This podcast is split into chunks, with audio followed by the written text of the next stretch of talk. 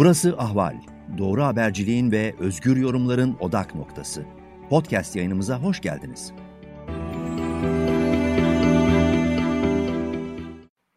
Ahval Moskova'dan yayınıyla herkese merhaba. Rusya uzmanı Doktor Kerim Asla birlikte her hafta olduğu gibi sıcak gelişmeleri değerlendirmeye devam ediyoruz. Hoş geldiniz Kerim Bey.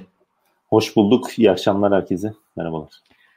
Şimdi Sedat Peker her hafta artık gündemi domine ediyor ve bu sefer Rusya mevzusuna tam sizin alanınıza girdi. Neden? Suriye'de işte bu belki yıllardır tartışılıyordu ve Sedat Peker'in video ifşalarına başladığından bu yana da hep merak edilen acaba Rusya mevzusuna girecek mi sorusuydu ve girdi en sonunda. Kendisi de itiraf etti yani kendi bu işe bulaştığını bir şekilde ve kendisini şöyle kurtardı. Türkmenlere gönderdiğiniz silah kendisinin ama kendisinin konvoyuna Sadat aracılığıyla El Nusra'ya silah aktarıldığını ifşa etti. Şimdi El Nusra, e, Sadat e, yalanladı falan ama tabi bunların hiç kimse gerçekçi olduğunu düşünmüyor açık konuşmak gerekirse.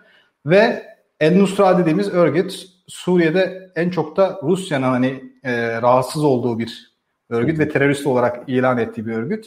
Şimdi şeyi e, siz de tweetler atmıştınız. Rusya'nın radarına girdiğini, işte hatta Rusların Sedat Peker'e bazı sorular yönelttiğini e, söylemiştiniz. Şimdi ben böyle birkaç yorum uzmanları da dinledim. Yanlış anlaşılan bir konu var galiba. Bu HTŞ şimdiki adı bu El Nusra'nın bölgede. E, bunun Amerika tarafından, Türkiye tarafından terör örgütü olarak ilan edilmediğini söyleyen uzmanlar oldu. Şimdi oradan başlamak istiyorum. Sadece Rusya mı terör örgütü olarak görüyor bunu? Nedir oradaki pozisyonu bu HTŞ'nin? Yok, HTŞ'de Amerika'da terör örgütü olarak kabul ediyor. Batılı ülkeler de terör örgütü olarak kabul ediliyor. 2017 Aralık olması lazım e, HTŞ. Yani onlar zaten isim değiştirip değiştirip duruyorlardı. En son 2017 aralığında diye hatırlıyorum HTŞ ismi alındı. Kısa bir süre sonrasında 2018 başında herhalde e, Amerika terör örgütü olarak kabul etti. Sonra hmm, yani diğer batılı ülkeler de kabul etti o şekilde. E, 2018'in e, Ağustos'unda da e, Türkiye kabul etti HTŞ'yi terör örgütü olarak. El Nusra'yı zaten 2014'ten bu yana e, terör örgütü olarak kabul ediyor e, diyebiliyorum ben Türkiye'nin. E, yine e, 2012'de kurulmuştu El Nusra'da 2012'de kurulmuştu. Dolayısıyla o bahsi geçen yani orada tabii tarih falan vermiyor Sedat Peker de hani cezaevinden çıkışını falan filan hani onları hesaba katarsak. Ama yani Hani o 2014 sonrasında Davutoğlu döneminin sonrasından olduğunu kendisi de söyledi. Evet, Davutoğlu evet, da yani, topu, topu Cumhurbaşkanlığına attı benim gördüğüm kadarıyla Erdoğan'a. İşte orada hep lazım. kayırma şey var. Yani bir mesela hani e, ben orayı şuraya bağlayacağım. Yani orada ne diyor? TSK MIT işin içinde değildi diyor. Hmm. TSK MIT işini niye onu sor onu kendisi yani devleti suçlamamak için hani uluslararası evet, hukuk okuyorum evet. falan diyor. Tamam devleti suçlamak istemeyebilirsiniz de de yapılan olaylar var yani. O ayırmayı ben Sedat Peker'in devleti e, kur, kayırmayla alakalı olduğu kanaatinde değilim. Bunu baştan söyleyeyim. Orada asıl zannımca mesele, asıl mesele şununla ilgili olsa gerek. E, Sadat dediğimiz örgüt, yapı e, başında Adnan Tanrı verdi. Evet, bir süre öncesine kadar Erdoğan danışmanıydı. Cumhurbaşkanı. Danışmanıydı. Evet, resmi olarak da danışmanıydı. Şimdi Adnan Tanrı verdi. E, hep hani Mehdi gelecek ona zemin hazırlıyoruz tarzında da zaten bir açıklamadan sonra zaten danışmanlıktan istifa etti. Eski Tuğ General. Kıbrıs'taki hı hı. Sivil Savunma Teşkilatı neyse oradaki Galip Mendi'nin de çalıştığı o Kutlu Adalı cinayetinin de olduğu dönemin öncesinde de görev yapmış bir isim. Ve Hulusi Akar'ın da hocası yani e, o konuda da daha önceki hmm. aylarda çıkan bir haber vardı. Zannediyorum Doçevel veya Euronews yapmıştı herhalde diye hatırlıyorum. Bir teyit etmek Nereden lazım. hocası oluyor tam olarak? Ben onu bilmiyorum. Açıkçası. Askeri askeri e, ak- akademide herhalde ders falan da vermiş anladığım kadarıyla şey. E, Tanrı verdi, Adnan Tanrı verdi. Şimdi orada mesela ikinci bir asker isimde yine Sadat'ta Nevzat Tarhan.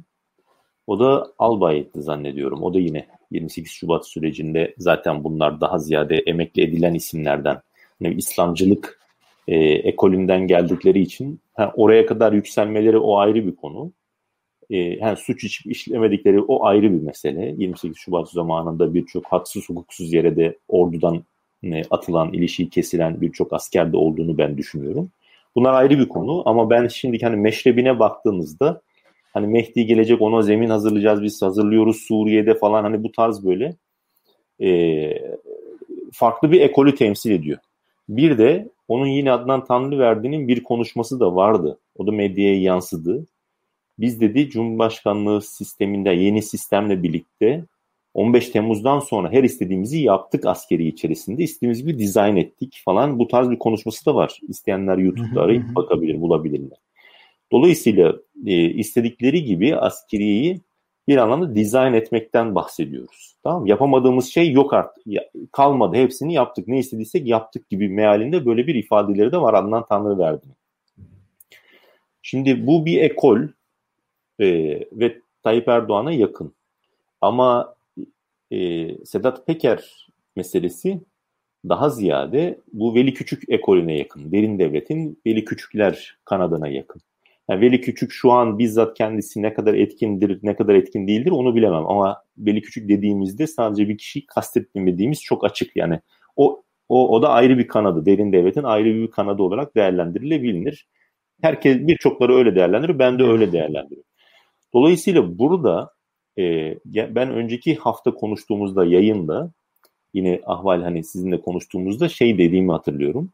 E, eğer Sedat Peker Suriye meselesine girerse orada e, o zaman rejimin Erdoğan mevcut Erdoğan rejiminin bir kolu adına e, Erdoğan'ı pazarlığa zorluyordur demiştim. İşte kastettiğim mesele bu. Sedat Peker girdi Suriye meselesine ama Sadat'ı suçladı terör örgütlerine El Nusra'ya silah gönderiyorlar diye.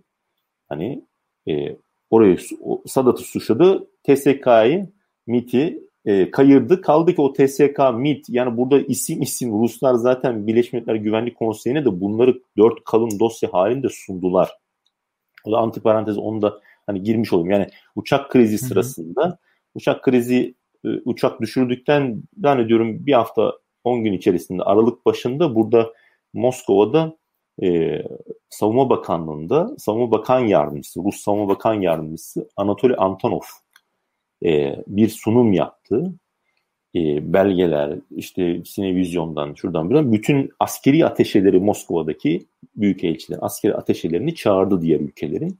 Ve bunların her Türkiye'den ateşe de gitti o askeri ateşe de Türkiye'nin askeri ateşi de o toplantıdaydı. Ve bizzat Erdoğan ve ailesinin IŞİD'le petrol ticareti yaptığına dair iddialar, silah sevkiyatına dair işte Peker'in anlattığının daha da büyük kapsamlı halini işin içinde bizzat Hakan Fidan, işte Berat Albayrak, ailesi, Erdoğan'ın aile, tankerlerin plakasına varıncaya kadar bunları birkaç saat boyunca o e, toplantıda zaten resmi olarak ilan etti. Hatta benim bir de belgesel hafta... yayınlayacaklardı değil mi? Sonra özürden sonra vazgeçildi o belgeselden şöyle, galiba. Şöyle e, onu o toplantıda yaptı ancak onunla kalmadı. Aralık ayında hatta Aralık ayında Rus Genel Kurmayı'nda Türkiye ile savaş ihtimali ciddi ciddi de tartışıldı. Bu zaten uçak düşürüldükten hemen sonraki günlerden bahsediyorum. Yaptırımlar peyderpey kabul edildi. Ama bununla kalmadı Rusya. Bunları e, resmi belgeler haline getirip e, ilk önce bir mektup gönderdi Birleşmiş Milletler'e. E, sonrasında da e, Birleşmiş Milletler Güvenlik Konseyi'ne ben buradaki Moskova'daki diplomatlardan bizzat duyduğumu söylüyorum. Dört kalın dosya halinde bunları sundular. Belge resmi direkt Birleşmiş Milletler Güvenlik Konseyi'ne sundular. Ya bunların doğruluğuna yanlışlığına ne kadar itibar edersiniz o başka bir konu. Ama o sıra zaten muhtemelen bu mesele ciddiye alınmış olsa gerek ki Mart ayında Mart ayı Mart 2016 2016'nın Mart ayı başında bunları sundu Rusya Zaten hemen sonrasında Nisan ayında Cavit Çağlar'la Hulusi Akar üzerinden Erdoğan. Moskova ile bir şeye diyaloğa geçip aracılar bir şekilde gönderip onu da dışişleri kanadından değil darbe öncesi bir yani darbe diyorum ama ben darbe olduğunu düşünmüyorum. 15 Temmuz öncesi o kanadı 15 Temmuz tezgahını kiminle planlıyorsa bizzat e, o isimler üzerinden Moskova ile o kanalı açma ihtiyacı hissetti ve özür ondan sonra geldi zaten. Hani Haziran'ın 26'sı veya 27'siydi özür dilendi falan filan. Neyse o ayrı bir konu. Yani kastettiğim şu e, Sedat Peker Sadat falan diyor da sadece mesele Sadat'la sınırlı değil. E, yani e, Rusya'nın dosyalarında en azından bunun içerisinde MIT'in olduğu, Hakan Fidanlar yani isim isim giden hangi cihatçı nerede kimlik bilgilerine varıncaya kadar yani e, tankerlerin plakalarına varıncaya kadar, plaka numaralarına varıncaya kadar görüntülerle, şeylerle, e, uydu görüntüleriyle zaten sonrasında yani bunlar direkt Birleşmiş Güvenlik Konseyi'ne sunuldu. Zaten bu mesele e, uydu görüntüleri ne yaptı? Rusya gitti uçak düşürdükten sonra tek tek o tankerleri vurmaya başladı. O petrol kuyularının çevresindeki tankerleri vurup petrol kuyularını vurup o e, şeye ket çekti. Hani Türkiye'nin Erdoğan ve ailesinin, rejimin diyelim e, o ticareti yapmasına engel olabildi zaten. Bence özrün ikinci bir nedeni de odur yani açıkçası. Hani Erdoğan e, iktidarı para kaynakları noktasında sıkıntıya girmesi de bence ikinci bir nedendir. Yani onu da antiparantez söylemiş olayım.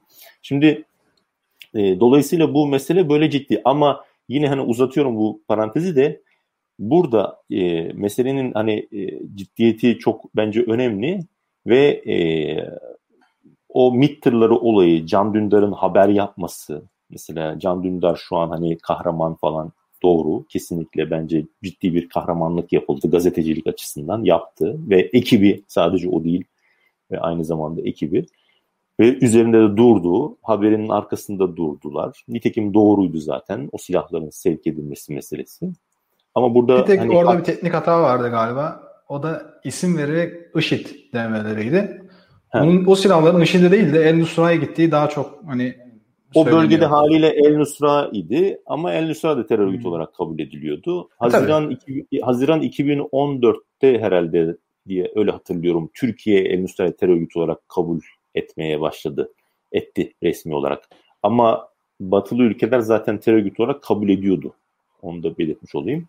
Kaldı ki El Nusra'yı geç terör örgütü olarak kabul ettiği için Türkiye üzerinde zaten ciddi bir baskı da vardı.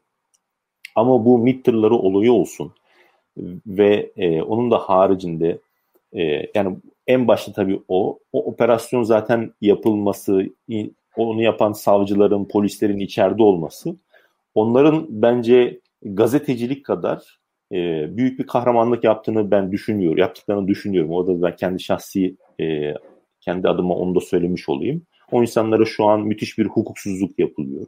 Cezaevlerindeler. Ve bunu Türkiye'de söyleyemiyor insanlar. Orayı hemen es geçiyorlar.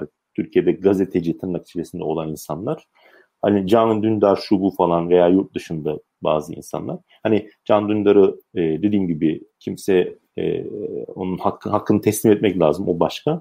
Ama onun kadar en az onun kadar bence o cesareti gösteren. Bu biraz o, şey gibi oldu. E, Sedat Peker'in söyledikleri aslında daha önce de konuşuluyordu ama kimse iplemiyordu. Evet, yani kaba evet. tabirle. Şimdi birisi içeriden birisi ya da popüler bir figür konuşunca daha çok gündem oldu. Can yani daha çok gündem oldu, oldu ama ama es geçiliyor. Yani içerideki insanların hakkını hukukunu savunmak es geçiliyor. Ben onu e, vurgulamış olayım burada. Bir de bence eğer e, yani yeri gelince, günü gelince bu da çok önemli olacaktır zannımca.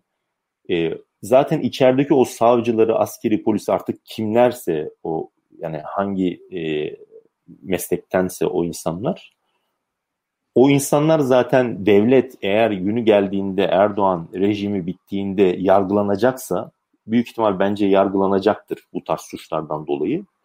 Ee, devletin yargılanmaması bağlamında o insanlar bence o dönem çok hayati bir rol oynayacaklardır kanaatindeyim. Yani çünkü devlet kendi kurumlarıyla buna engel olmaya çalıştı. Savcısıyla, yargısıyla, istihbaratıyla, e, her ne kadar MIT içerisinde bu yasa dışı silah sevkiyatını yapanlar olmuş olsa da ama devlet kendi refleksiyle işte o operasyonu askeriyle, savcısı neyse işte polisiyle, jandarmasıyla o dönem o operasyonu yapabildi. Bu devleti o zaman ipten kurtarabilir o günü geldiğinde. Çünkü devlet dediğim gibi e, engel olmaya çalıştı ama devlet içerisindeki bir çete, bir hukuksuz yapılanma, bir paralel yapılanma onların ifadesiyle yani Erdoğan'ın kendi yapılanması o suçu işledi deyip oradan yırtabilir yani bence. Yani zamanı geldiğinde öyle bir durum olduğunda. Çünkü burada devlet devleti e, yüceltme anlamında söylemiyorum da o Sedat Peker'in söylediği olay, o kayırma olayı devleti kayırmakla alakalı değil. Onu söylüyorum. Çünkü devlet zaten o refleksi gösterip o suçu işlememeleri noktasında jandarma savcısı onu engellemeye çalıştı zamanında. Dolayısıyla e, yani orada Sedat Peker'in onun kayırmasına gerek yok. Onun kayırmasının nedeni bence dediğim gibi Suriye'ye e, girerse, meseleye girerse devlet e, rejimin bir kolu adına yani Veli Küçükler adına e, veya o o kanadı adına bu Adnan Tanrı verdi, bu İslamcı neyse bunların tasfiyesinin amaçlanması ile ilgili bir pazarlık olduğu kanaatindeyim ben. Anlatabiliyor muyum? Yani artık bunlara Avrasyacı mı dersiniz? Avrasyacı dediğimiz hani tırnak içerisinde kullanıyorum ben bunu. Rusya değil yani burada devletin o seküler, laik, katı seküler, katı laik, e, katı milliyetçi yani e, benim olsun, küçük olsun, benim olsun. Hani böyle bir şey e, ben hakim olayım. O güç mücadelesinden bahsediyorum o. Yani derin devlet, birlik küçükler şunlar bunlar derken. Dolayısıyla benim şahsi kanaatim orada Sadat'ı vurgulamasının nedeni suçu Adnan Tanrıverdilerin üzerine atıp yani bir şekilde de o kanada atıp zaten bayağı bir şu an e, mücadele yaşandığını biliyoruz. Çünkü onlar ne diyor işte Tanrı verdi kendisi söyledi zaten. İstediğimiz her şeyi yaptık dedi askeri içerisinde. Nasıl mesela Perinçek de aynı şeyleri söyledi. Bir birkaç sene önce ne dedi? Soner Polat yine eski e, amirallerdendi. Geçtiğimiz yıllarda hayatını kaybetti ama neticede bu tasfiyeler, hukuksuz e, tasfiyelerde e, bence çok büyük ciddi bir rol oynadı. E, o zaman da öyle demişti. Yani Perinçek biz arkadaşlarımızdan arkadaşlarımızdan işte Soner Amiral gibi amirallerimizden listeleri aldık bunları verdik. E, biz istediğimiz herkes tasfiye edildi orduna atıldı tarzında mesela bunu söylemişti. Onların her birisi suç zaten. Yani Perinçek'in olsun Soner e, Polat olsun yani veya diğer etkili isimler. Ya bunları o güçlülerdi söylediler ama neticede bence gelinen noktada şu an günümüze geldiğimizde Avrasyacı olarak bilinen ekip e, de kendi içerisinde ayrışıyor. Hani Oda TV ekibi şunlar bunlar Soner Yalçınlar daha farklı bir ekolü temsil ediyor bence. E, bu aydınlıkçılar, Perinçekçiler biraz daha farklı ama gelinen noktada bence Avrasyacılar da o Avrasyacı olarak bilinen ekip de e, sanki Perinçeyi de Doğu Perinçeyi de böyle sarayın kapısına koydular bıraktılar gibi geliyor bana. Yani o sen çok fazla zaten yanaştın. E, zaten hani fazla e, onlarla bütünleştin. Sen orada dur. Perinçek 3-5 sene sonra e, geri döner. O ayrı bir konu da oraya bir cami avlusuna bırakma gibi de bir durum olduğunu düşünüyorum ben. Avrasyacılar Perinçek'e öyle bir muamele yaptılar diye düşünüyorum. Avrasyacılığın diğer kanadından bahsediyorum. Dolayısıyla yani uzattım ama e, demek istediğim e, o Suriye meselesinde bizzat e, güç mücadelesini biz şu an görüyoruz. Yani TSK ile MIT'i ayırıp e, e, Sadat üzerinden e, mesela yaş toplantısı var Ağustos ayında. Değil mi? E, yaşta ne tarz bir tasfiye olacak? Bir, bir ara hani çıktı o tarz iddialar. 2000 civarında Avrasyacı tasfiye olacak. Avrasya dediğimiz Rusya yanlısı değil bence. Yani o değil. Kastettiğim o derin devletin, derin devletin o ayağı artık neyse. İşte o tasfiyeyi yapmamaları için Erdoğan yapmaması için, rejimin yapmaması için bir anlaşmaya zorlandığını düşünüyorum. Daha da uzatacağım yani bu konuda konuşmak istediklerim var ama siz buyurun ben. Rus şimdi bu e, herkes şunu merak ediyor. Şimdi Serhat Peker birçok ülkenin radarına girmiş gözüküyor. Evet, Yaptığı evet. açıklamalar çünkü yani uzmanların açıkladığı açıkladıklarına göre bunlar uluslararası mahkemelerde yargılanabilecek ifşalar ya da iddialar e, olarak algılanıyor. Şimdi Sedat Peker de bu noktaya girdiği için artık Rusya artık bu Suriye'deki bu HTŞ ya da işte El Nusra eski adıyla mevzusundan sonra ne yapıyor? Bir gelişme var mı? Mesela Rus kaynakları ne diyor? Bu Sedat Peker'in bu en son videosundan sonra bir şey oldu mu e, evet. Rusya tarafından? Şimdi bu Rusya'da da konuşuluyor. Medyada yavaş yavaş yazılmaya başladı. Ee, daha ziyade böyle Sedat Peker'in iddiaları dile getiriliyor. Hani böyle çok şu an için e, hani e, üst düzey isimlerden böyle yorumlar alınarak hani Rusya'nın pozisyonunu e, direkt anlayabileceğiniz yorumlara ben çok rastlamadım. Ama Sedat Peker'in iddiaların konuşulduğu bir ortam var. Bunun haricinde ise Ben en son geçtiğimiz hafta e, yine ondan önceki haftada bir iki toplantıya katıldığımda bu Sedat Peker konuşulmuştu. Yani Hatta bir, bir tweet atmışsınız. Size soru, sorular soruyorlar diye. Ee, Sedat yani, Peker'e onlar nedir evet, tam olarak? Bu, bu, bu hani Sedat Peker orada kalıp kalmayacak mı? E, işin ciddi yanı da hani biraz da orada ironi yaptım da ben hani tabii Birleşik Arap Emirlikleri'nde mi değil mi? Hani buraya gelecek mi? Moskova'ya gelir mi? Çünkü Sedat Peker'in daha e, sakladığı birçok husus var. Ve bunlar Erdoğan'ı bence e, yıpratıyor, zayıflatıyor diye ben düşünüyorum. Artık 8. videodan sonra yani 7'den sonra bunu söyleyebildik. Hani Erdoğan'ın kullandığı e, hani sen git Erdoğan'ı üzerinden şey yapı olduğunu düşünmüyorum ben Sedat Peker'in. E, açıklamalar yaptığını düşünmüyorum. Daha ziyade hani e, dediğim gibi yani Erdoğan'ı baskılama yani Ki bence bir, başarılı oluyor. TRT yayınında bir, mesela Erdoğan hiç değinmemesi buna biraz işaret. Evet, Belki evet, yani, alaşağı edebilirdi yani sözleriyle ama yapmadı ben, bunu. Bence de, bence de. Yani Erdoğan savaşacağı zaman onun dili değişiyor. Bunu hepimiz biliyoruz. Yani mesela 2000 yani böyle ne zaman savaşı işte dün de bir konuşmuştum bunu. Hani bitsin bu hasret dön artık dediği zaman hani hı hı. hani e, Gülen'e demişti 2012'de evet. 13'te herhalde veya işte böyle dediği zaman savaşacak demektir Erdoğan. Ama bunu demediği zaman e, hani e, ben görüşüyorum, anlaşmaya çalışıyorum, pazarlık yapıyorum, planlama yapıyorum demektir yani. Hani e, cemaatle de e, Erdoğan savaşı başlatmadan böyle 2-3 yıl hani 2010-2011 referandum sonrası, 2011 seçimleri sonrası bir ciddi bir hazırlık yapıldığını biliyoruz. 2013'e kadar sonra da hani bir dershane meselesini e, onu bilerek öne sürerek oradan savaşı başlattığını ben düşünüyorum o dönem itibariyle. Dolayısıyla hani böyle hani e, Sedat Peker'e Erdoğan hani bitsin bu hasret dön artık e, demedikçe e, o dilini değiştirmedikçe onu anlarsınız. Erdoğan'ın savaşacağı zaman onun dilini değiştiğini görüyorsun. İşte haşhaşi der. İşte e, başka bir şekilde terörist der. Bir şeyler söyler. O dilini değişti. Şu an oyalıyor Erdoğan. Bence zaman zamana oynuyor. Bunun nedeni de şimdi biraz da oraya geleyim istiyorum. Yani e, burada ben e, Biden'la yapacağı görüşmenin ben etkili olduğunu düşünüyorum. Haddi zatında Biden gelmeseydi, Amerikan başkanı seçilmeseydi, Trump olsaydı pek muhtemel ki e, Sedat Peker gibi bir olayı da hadisiydi e, konuşacağımızı ben zannetmiyorum. Şu dönemde öyle konuşmazdık gibi geliyor. Yani Trump devam etseydi muhtemel ki Peker'de olmazdı. Peker yine Karadağ'da otururdu orada. O zaten bir video yaptıydı geçen sene değil mi? O devam susmuştu yani sonra mi? şunu demek istiyorsunuz. Biden Erdoğan'ı baskıladı doğal olarak yo, ve Erdoğan da yeni bir pozisyon alıyor. Bunu mu demek istiyorsunuz? Şöyle söylüyorum. Biden'ın gelmesi, Amerika'da Biden'ın e, başkan olması Türkiye'deki iç siyasi dengelerde de değişim değişimi zorluyor. Bunu söylüyorum. Yani e, burada Erdoğan bir baskı hissediyor oradan.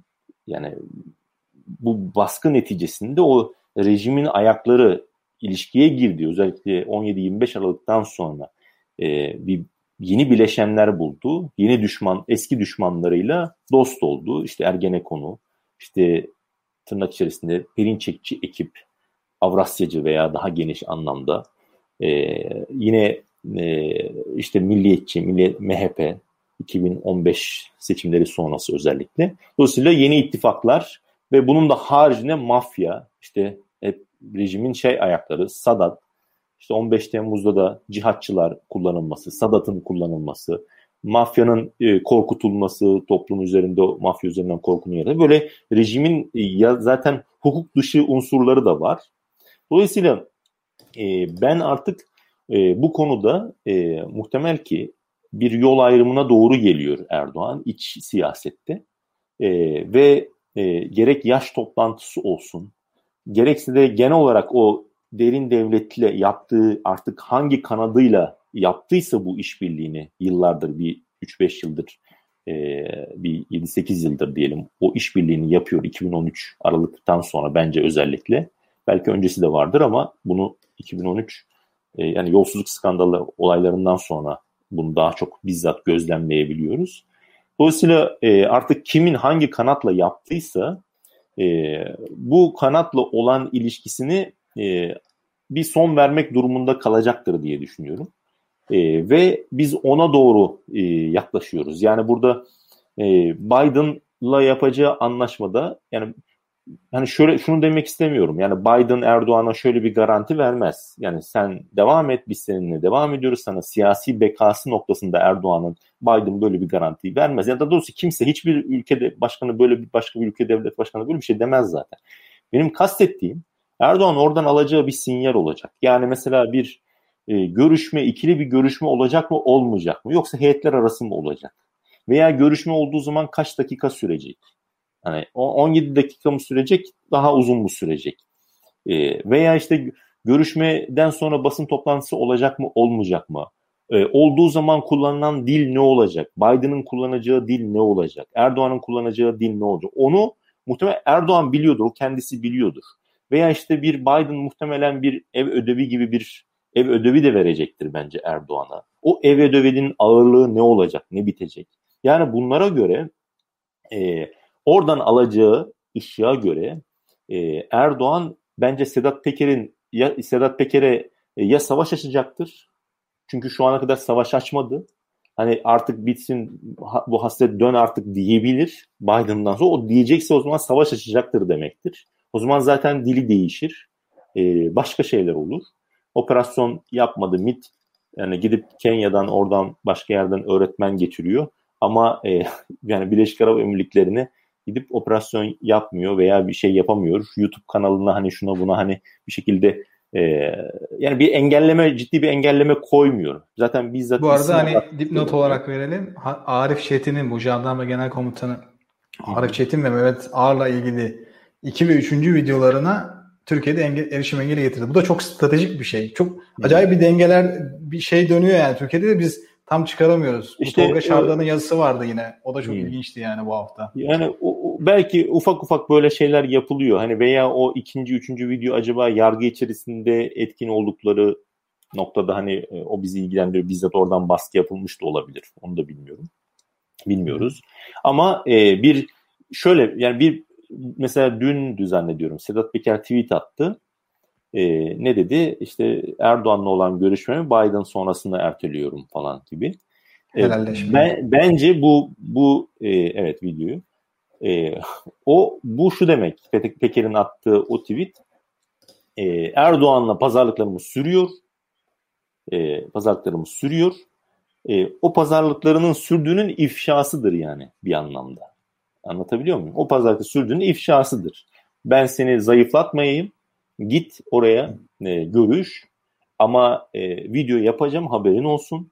Yani ve e, zaten Biden'dan alacağı şeye göre Erdoğan o e, bir işaret alacaktır, almayacaktır. Onu göreceğiz. Yani Biden'la bir şekilde belli mevzularda anlaşırsa e, Erdoğan Peker'in üzerine yürüyebilir. Bence YouTube'u bile kapatabilir. Yani hani bırakın videolarını engelleme koymayı kapatırım. Böyle kapatır yani bir şey olmaz Türkiye'de kim ne diyecek yani. Hani veya adamların üzerine yeni operasyonlar yapar yapar mı yapar. Yani bir, bir o, o anlamda ben şey olacağını zannetmiyorum dediğim gibi. Savaş açmak isterse e, ona karar verirse açar e, bence ciddi de bir başarı sağlar. Yani iktidarı zayıflamaya devam eder o başka bir konu ama en azından Sedat Peker'le savaşı da yani dediğim gibi farklı bir şeye çekip onu yapar. Biden'a da zaten son 7-8 aydır yani işte seçimlerden sonra zaten özellikle Karabağ'da bu biraz belli oldu. Karabağ Anlaşması imzalandığında yani daha doğrusu Azerbaycan, Ermenistan, işte Rusya zaten Amerika'da seçimler daha yeni olmuştu. Biden'ın kazandığı zaten görülüyordu. Savaşı devam ettirip ettirememe noktasında Erdoğan hani 9 Kasım'da çünkü o anlaşma imzalandı. Biden'ın seçildiği belli olmuştu. Dolayısıyla Karabağ meselesinde bir durdu orada. Zaten hani Rusya da durdurdu tabii de. Ama özellikle bu son 4-5 aydır Ukrayna meselesinde meseleye dalması bir anlamda. E, çok fazla arka çıkması Kiev'e. Hani Rusya'yı kızdıracak çok adımlar attı şu son 5-6 ayda. Onu kastediyorum Erdoğan ve hani Amerika'ya da Biden'a da şirin gözükmek için tırnak içerisinde birçok adım da attı işte. Kırım Tatarları evet. noktasında e, niye önceki yıllardaki gibi o tarz açıklamalar yapmayıp bu sene onun çıtasını biraz daha gereksiz yere durduk yere bence yükseltti. Ha, tabii Polonya'ya gidip Rusya ile en papaz olan içerisinde SİHA satıyor. e, hani satabiliriz. Ama demek istediğim şu son 4-5 ay içerisinde veya işte mesela şimdi şu şeye gideceğim diyor. Mesela şu şeye Amerika, e, Karabağ'da Azerbaycan'ın kontrolüne geçen e, bölge. Mesela Rusya'yı rahatsız edecek şeydir bu husustur yani şu şeye gitmek. Şu, şu çünkü o zaten Stepanakert veya işte Hankendi e, yani Ermenilerin yaşadığı yerin orada zaten yani çok yakın oraya ve e, orayı tepeden gören orada böyle bir iç politika oynama amaçlı bir ziyaret gerçekleştireceğim dedi. Ama henüz Azerbaycan'da onu onaylamadı. Yani resmi olarak da evet gelecek buraya falan demedi. Şimdi mesela Çavuşoğlu diyor Romanya'ya falan da satacağız diyor SİHA gibi böyle işaretler belirtti geçen gün. İşte Romanya'da mesela yine NATO'nun e, radar ve füze sistemlerinin konuşlandığı son yıllarda e, öyle bir yer. Romanya Moldova arasında zaten çeşitli görüşmeler var birleşme noktasında. Moldova'da biliyorsunuz Transdniester sorunu var. Rus e, nüfusun yaşadığı yer. Rus barış gücünün yine olduğu bir bölge. Dolayısıyla hani Moldova'da da kritik seçimler var yine. Yani uzatıyorum konuları ama yani demek istediğim yani e, Karabağ'dan Ukrayna'ya işte Libya'da yine böyle süreci aksatması e, işte e, savaşçıları çıkarmaması falan. Yani bir böyle bir e, ta, Kırım Tatarları, Ukrayna, Polonya bunları böyle eklediğiniz zaman 4-5 mesele e, şunu görüyorsunuz. Yani o kadar fazla mesele sığıştırdı ki şu 4-5 aya e, işte e, S-400'lerde mesela e, hala ikinci parti alımı için Moskova'ya bir heyet göndermedi. Ama baktığınızda işte dün de bu arada bu S-400'lerle alakalı Amerika'nın evet. baskısı neticesinde Heh. Rus uzmanların Onu Türkiye'den çıkarıldığı haberi gündeme gelmişti. Şimdi Rusya'da bununla paralel var. Bugündü galiba yaptığı açıklama ya da dün de olabilir tam hatırlamıyorum. Bugün, bugün, yaptı. bugün yaptı. Ee, kendi programları çerçevesinde bu uzmanların Türkiye'den ayrıldığını söyledi evet. ama ne kadar gerçekçi bilemiyoruz şimdi yani. Yani o, Siz daha o şeydir. Moskova'dan birisi olarak daha iyi. Gerçekçidir. Yani onu dün ilk önce e, Rosa Boron Export satan şirket zannediyorum o açıklamayı yaptı. Yani biz zaten e, şeyler uzmanlar gitti eğitimi verdi. Geri dönüyorlar şu an. Planın takvim içerisinde geri dönülüyor. Peskov'a tekrar sordular bugün. O da aynı şeyi söyledi. Yani büyük ihtimal o öyledir. Çavuşoğlu da zaten şey söylemiyor aslında. Şimdi Çavuşoğlu'yu ne kadar hani e, yetkin birisi görmesem de orada da evet Rus uzmanları gönderdik de demiyor. Demedi yani. Ama Rus uzmanları olmayacak. Zaten onlar da dönüyorlar. Bir yuvarlak hani bir ifade kullandı. Ama Bloomberg oh, onu biraz bence çarpıttığı kanaatindeyim. Onu basına verirken böyle Rus uzmanları gönderdik der gibi oldu. Çavuşoğlu hmm. sanki öyle demiş gibi. Biraz oradan yanlış anlama olduğu için, anlaşılma olduğu için Ruslara soruldu tekrardan. Bir de şöyle bir şey var Ama, değil mi? Sonuçta daha aktif edilmedi bu S-400'ler. Yani, yani işte aktif var. edil aktif edilmemesi. Çünkü Biden'la bir şekilde bir iletişime geçip bence ve bunların her biri işte S-400'ün aktif edilmemesi, Ukrayna'sı, Kırım Tatarları falan filan yani Donbas, SİHA satması, Polonya şunları bu hani şu 4-5 ay 6 ay içerisinde Erdoğan'ın yaptıklarına baktığınızda zaten ben sizin için Biden'a Erdoğan bir anlamda şunu diyor. Yani ben sizin için kullanışlı bir e, aparat, tırnak içerisinde söylüyorum. Olabilirim bu bölgede. Yani benimle işbirliğinizi tazeleyin, tazeleyin. Birlikte daha çok yapacak işlerimiz var. Mesela son 6 aydır da yine Erdoğan Fırat'ın doğusuna operasyon falan seslendirmiyor yani. Öyle değil mi? Mesela onu da söylemiyor. Ee, olsa çünkü iki ayda bir, ayda bir, üç beş ayda bir söyler onu aklına gelir bir söylerdi yani. Bunu mesela dillendirmemesi de önemli yine aynı şekilde. Hep şey var. Yani Biden'la ben e, bu işbirliği yapabilir miyim, yapamaz mıyım? Bir yeşil ışık alabilir miyim, alamaz mıyım? Dolayısıyla e, toparlıyorum. E, bu meselenin ben hani Biden'a kadar, o görüşmeye kadar, e, görüşmeden alınabilecek neticeye kadar, bu netice ile de somut elle tutulur bir şey olmayabilir. Türkiye-Amerikan ilişkilerinden bahsetmiyoruz zaten Erdoğan-Biden görüşmesinde. Burada Erdoğan'ın siyasi bekası ile e, Amerika ilişkilerinden bahsediyoruz bence. Yani bence böyle. Türkiye-Amerika ilişkileri gibi bir çok bir mesele yok. S-400 konuştuğumuz zaman Türkiye-Amerika ilişkilerini konuşmuyoruz. Türkiye-Rusya ilişkilerini konuşmuyoruz zaten. S-400'lerin Türkiye'nin askeri ihtiyacıyla bir alakası olmadığını hepimiz biliyoruz.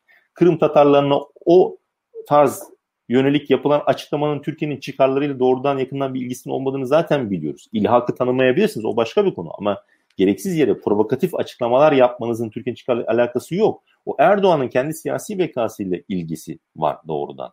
Anlatabiliyor muyum? Yine Ukrayna'sı e, bu tarz bu kadar bu kadar müdahil olması o meseleye. Yani alakası yok. Türkiye'nin çıkarlarıyla ilgisi yok. Dolayısıyla biz Biden Erdoğan görüşmesinden bahsederken... Bu bağlamda bir yorum vardı bu arada. Onda güzel bence bir yorum. Bu da olabilir.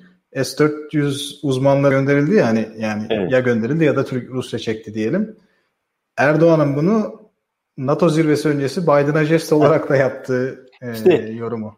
Aynen öyle dediğiniz gibi. Aynen ben de öyle düşünüyorum. Yani bunları o tarz böyle sanki e, yapmasa bile öyle olmasa planlı çekilmiş olsa bile Ruslar e, Rus uzmanlar çıkmış olsa bile Türkiye'den sanki bunu şirinlik yapıyormuş gibi e, lanse edilmesi, basına verilmesi falan filan. Yani bunları böyle değerlendirdiğimizde dolayısıyla ben Peker'in açıklamalarının e, tek başına kendisini yürüttüğünü düşünmüyorum. Bunun sanki şu an mesela bunu daha net görüyoruz bence. Yani bir ikinci video çektiğinde bunu tam şey yapamıyorduk. Yani en azından ben e, Peker başka yakın yani o dediğim gibi Veli Küçüklerle o ekiple çalışıyordur deme, demedim. Yani onu tam göremedim.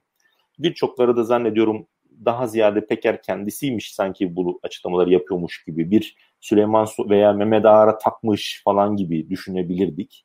Ee, anlatabiliyor muyum? Ama gelinen noktada şunu daha rahatlıkla söyleyebiliyoruz anlamıca.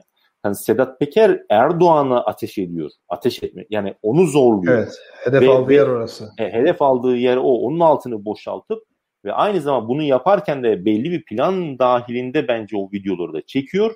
Ve bu konuda da bence tek başına da karar almıyordur. Yani bir, bir danışıklı gidiyordur o ekiple. Ahmet ee, Şık hatta şey diyor, bil, bilerek söylüyorum, emniyetteki üst düzey bazı isimler bilgi yağdırıyor. Biz bence bir şey var diyor yani, savaş vardır, var diyor yani. Vardır. Yani bence de öyle. Dolayısıyla bu anlamda e, hani Rusya açısından neyi ilgilendiriyor? Ya şimdi mesela Rusya e, bu meseleye baktığında Sedat Peker bu açıklamaları yapıyor. Bir defa Türkiye'nin o anlamda dosyası kabarıyor bence. Suriye meselesindeki işlediği suçlar. Türkiye'nin demeyeyim, Türkiye'yi yönetenlerin diyeyim e, veya o çetenin veya işte iktidar ve bileşenlerini kastediyorum. E, işlediği Ama şöyle de bir şey var. Biraz Bey. daha doğrulanması, o dosyanın kabarması. Sadat'ı zaten biliyor Ruslar. Sadat'ı e, isim isim yani Rus basınına çıktığını e, okursunuz bunu görürsünüz. 15 Temmuz'da nasıl rol aldığı noktasında yine Rus basınına yansıyan birçok bu konuda haberler oldu, iddialar oldu. Buyurun ben kestim. Evet. E, yani evet kabarıyor dosya Rusya elinde birikiyor da şimdi baktığımız zaman da işte bu en somut örnek Rus uçağı düşürdükten sonra o belgesel evet. Birleşmiş Milletler'de devreye konuyor ama özür gelince hemen o dosyalar rafa kalkıyor. Şimdi Rusya'da da böyle bir şey var. Hani e, Erdoğan ne kadar Putin'le iyi geçinirse Rusya hiçbir şekilde aksiyon almaz gibi de gözüküyor mesela. Yani öyle yani bir, e, o bir verici, ben, doğru yani ben de öyle düşünüyorum. Vereceği şeylere bağlı. Erdoğan'ın vereceği tavizlere bağlı. E, kaldı ki Erdoğan'ın e, sadece Rusya ile o tarz bir ilişkisi yok. Amerika ile de diğer büyük güçlerle de bence o ilişki, o tarz ilişkisi var. Yani vereceği ne taviz verecek? Yeni S-400 mü alacak? Aşı mı alacak? İşte e, Türk akımıydı, Akkuyu'ydu. E, yani bunları bunları Rusya e, böyle hani o anlamda kullanma noktasında çok cömert değil. Hani kullandığı zaman kullanacağı zamanı bence e, yani o baskıyı böyle e, gerçekten bu çünkü önemli bir şey. Bunun arkasında durmanız lazım. Mesela işit dosyalarını e, o 2014 e, 2016'da hani açtığında Birleşmiş Milletler Güvenlik Konseyi'ne verdiğinde sunduğunda Orada mesela batılı ülkeler arkasında durmadı Rusya'nın. Yani mesela el kaldırılıp şu denmedi. Evet Erdoğan yönetimi böyle bir suç işliyor denmedi. Dolayısıyla bu anlamda özellikle Rusya'nın e, yani eğer siz o dosyayı açıyor açıyorsanız hani işit dosyasını şunu bunu açacaksanız tekrardan Libya'ya gönderilen cihatçılar ki onu da kullandı mesela geçen sene özellikle Rusya basına verdi, medyaya verdi. Aynı şey Kara, Karabağ meselesinde de kullanıldı. Komersant yayınladı teker teker teker teker hepsini. Türkiye bir sessizliğe gömüldü mesela. Yani bir Karabağ'da ne yapacaksa o orada ona bir ayar veriyor. Yani anlatabiliyor muyum? Ama bunu böyle Birleşmiş Milletler Güvenlik Konseyi gibi o tarz üst düzeye taşıması bunu gördüğü için, bunu yaşadığı için 2016'da bunu hemen yapmaz bence Rusya. Bunu ne zaman yapar? İngiltere ile anlaştığı zaman yapar özellikle. Çünkü Burada da bir haber var. Daha Onu da açıklar, hani, açıklarsanız evet. iyi olur aslında. Bu İngiltere galiba e, HTŞ yetkilisiyle bir e, istihbaratçısını görüşmek üzere Suriye'ye yollamış. Böyle bir haber e, basına yansımış Rusya'da. Nedir onun detayı ve niye İngiltere böyle bir şey soyunuyor? Yani bu Rusya'nın e, RIA Novosti ve e, TASS haber ajanslarında çıktı. Bunlar resmi devlet haber ajansları. Bu iddia bir Moskovalı bir diplomatik kaynağa dayanarak verildi. Ve kelime kelime, harfi harfine de aynı haber çıktı. Yani böyle bir konuşmayla verilmiş bir şey değil. Belli ki yazılmış. Ve bu hmm. Verilmiş sızdırma yani veya sızdırma değil de ve bizzat verilmiş bu ajanslara ve bunu yayınlayın denmiş.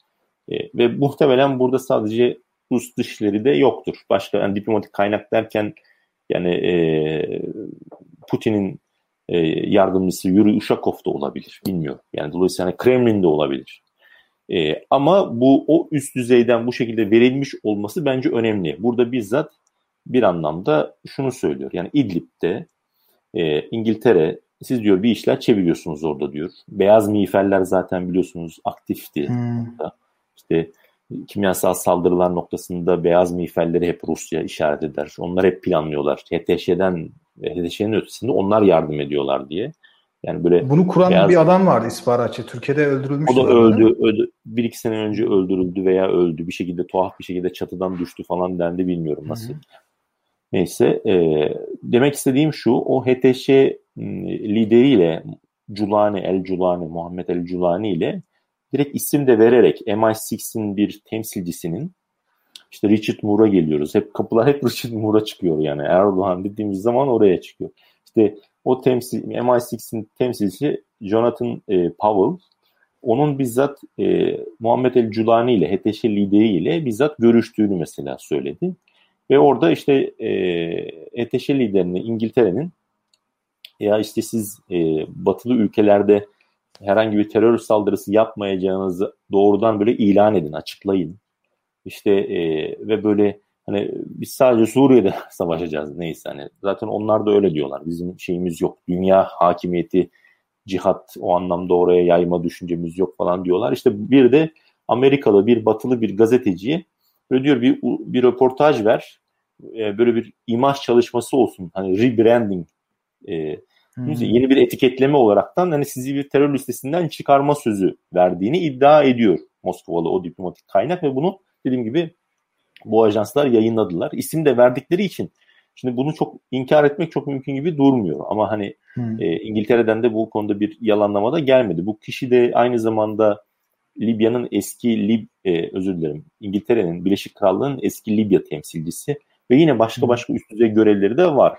Ha, şunu diyebiliriz e, ülkeler zaman zaman terör örgütü liderleriyle işte görüşmüyorlarmış. İşte Erdoğan Öcalan'la görüştüğü falan söylendi mesela hani veya işte hmm, e, Taliban liderleriyle görüşüyor. Rusya örneğin Moskova'da ağırlıyor. Ama veya Amerika'da aynı şekilde Taliban liderleriyle yine görüşüyor. Hep terör örgütü olarak kabul ettikleri isimler. E, ama bunları genelde bu devletler açıktan yapıyorlar. E, yani yapıldığı zaman bu tarz görüşmeler açıktan yapılıyor bu tarz böyle gizli görüşmeler olduğu zaman hani bunu böyle çok şey yapamıyoruz. Bunu bir yere oturtturamıyoruz onu söylüyorum. Hani normalde hani barış için, çeşitli müzakereler için görüşebilirsiniz belki. Ee, dediğim gibi başka ülkelerde yapıyor bunu. Bizzat Rusya'da kendisi de yapıyor. Ee, Müslüman kardeşleri terör örgütü e, ilan ediyor. Ki 2003'ten beri Müslüman kardeşler terör örgütü olarak kabul ediliyor Rusya'da.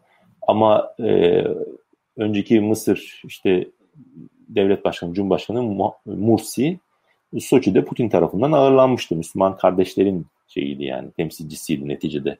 Sisi'den önceki, Sisi'nin darbeyle devirdiğinden bahsediyor. Dolayısıyla hani e, uzatıyorum ama e, demek istediğim e, böyle gizli bir toplantıyla ve yaptığınız toplantının içeriğine dair bu tarz iddialar olduğunda bunu çok fazla bir meşru bir temele oturtturamıyorsunuz. İşte sen bir gazeteciye ver, biz seni teröristlerinden çıkartalım şu bu. E, dolayısıyla bu burada muhtemelen Türkiye'nin de böyle bir talebi falan da olabilir. E, İngiltere ile pişirdiğmeye çalıştığı Erdoğan'ın böyle bir hmm, yani bir, benzer hedefler güttüklerini ben düşünüyorum. Çünkü İdlib'de e, yani Rusya'nın durdurulması var. Rusya'nın enerjisinin emilmesi var. Daha önce de konuştuk. Tekrarlamak istemiyorum bunu. E, İdlib meselesi çözülmeden de ister istemez e, Kürt meselesi, Fırat'ın doğusu böyle daha efektif bir şekilde konuşulamıyor. Çünkü İdlib'de durduruyor orada. Erdoğan yoruyor. O İdlib sürekli bir, bir çatışma ya bir şey ya bir, bir şeyler oluyor ve İdlib'de o terör Şimdi Biden o, Erdoğan pardon, için Biden e, Putin Putin Erdoğan görüşmesi olacak ya ardarda. Evet. Burada evet. da muhtemelen Suriye konusu yüz, yani gündeme gelecek. Burada Kürtler, Kürtlerin geleceğiyle alakalı sizin öngörünüz ne? Mesela ne, neler konuşulur yani bu yeni dönemde? Suriye'de Kürtlerin Kürtlerle ilgili mesele uzun bir mesele bence. E, Biden-Putin görüşmesinde e, Suriye meselesi çok detaylı ele alınmayabilir. El, ele alınmayabilir bence. E, yani onu söyleyeyim. E, çünkü daha Rusların daha fazla önem verdikleri başka meseleler var. Özellikle Ukrayna meselesi mesela daha önem arz ediyor en azından şu dönemde. Ee, ama Suriye'de muhtemelen konuşulacaktır. İşte stratejik silahlanma meseleleri var. İran meselesi var. Nükleer anlaşması meselesi var. Suriye'ye de temas edilir bence konuşulur ama o kadar detaylı konuşulmaz. Ee, ama her halükarda bir şey var. Ee, Erdoğan üzerinden gittiğimizde hani Türkiye işte Kürtler orada nasıl bir otonom yapımı olacak, ne olacak? Bu, bu konuda hani bir netlik yok. Amerikalılar daha bir bağımsız bir yapı. E, Şam'dan mümkün olduğunca maksimum derecede bağımsız bir yapı arzu ediyorlar. E, Ruslar da mümkün olduğunca daha bağımlı e, Şam'la diyalog halinde olan bir yapı bir yani tasavvurları var Kürtlere yönelik. Ama bu uzun bence sürecektir. E, ama bir taraftan da Erdoğan'ın artık Suriye'de gidebileceği yeni bir alan bence çok kısıtlandı. E, çünkü işte Rusya mesela Fırat'ın batısında e, Ankara'ya, Türkiye'ye yeni bir e, alan açacağını ben düşünmüyorum Rusya'nın. Yeni bir orada bir operasyon falan gidebileceği yer yok Fırat'ın batısında. E, aynı şekilde Fırat'ın doğusunda da Kürtler konusunda orada daha ziyade hamisi e, Amerika olduğu için o bölgenin Orada da yine Erdoğan'ın bir operasyon yapması için iyi yok. Dolayısıyla ben Kürtler konusunda baskının e, özellikle Putin-Biden görüşmesi neticesinde artacağını düşünüyorum Türkiye üzerinde, Erdoğan üzerinde. Hmm. Yani bir şekilde orayı e, nereye, ne şekle kavuşturacaklarsa artık yani onun biraz daha böyle nasıl diyeyim pişirilmesi gerekecek ve e, yani Erdoğan oraya yeni bir operasyon yapmasına bence izin vermeyeceklerdir en azından görünebilir gelecekte ve mümkün olduğunca e, müzakerelerin bir neticeye kavuşup e, Fırat'ın doğusunda artık nasıl bir yapı, otonom yapı olacaksa e, bunu pişirmeye çalışacak gibi geliyor bana. Dolayısıyla hani e, o Kürtler ile Suriye'deki Kürtler ile Erdoğan'ın o siyasi bekasının da yine ben hani bütünleşmeye başladığını, daha iç içe geçtiği bir süreci izleyeceğimizi düşünüyorum. Yani öyle söylemiş olayım. Çünkü e, isterseniz operasyon yapamıyorsunuz. E, üzerinizde de baskı var. Bölgeden çıkmanız gerekmesi noktasında bir taraftan Rusya baskı yapacaktır. İdlib meselesi olsun. Bir taraftan da Fırat'ın doğusunda da Amerikalılar baskı yapacak. Veya bir şekilde Kürtlere otonom verilmesi noktasında sen de razı ol diye bir şekilde baskı yapacaklar. E, Erdoğan zaten zayıflamış halde. Rejim zayıflıyor.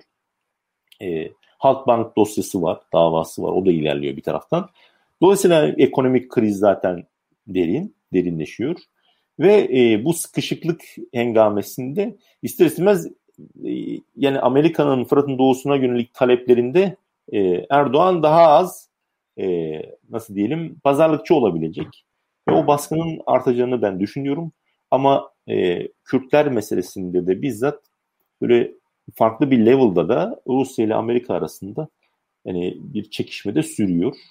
E, yani onu şimdiden hani öngörmek zor nereye evrilir ama bu daha uzun süreç. Yani özellikle orada İdlib.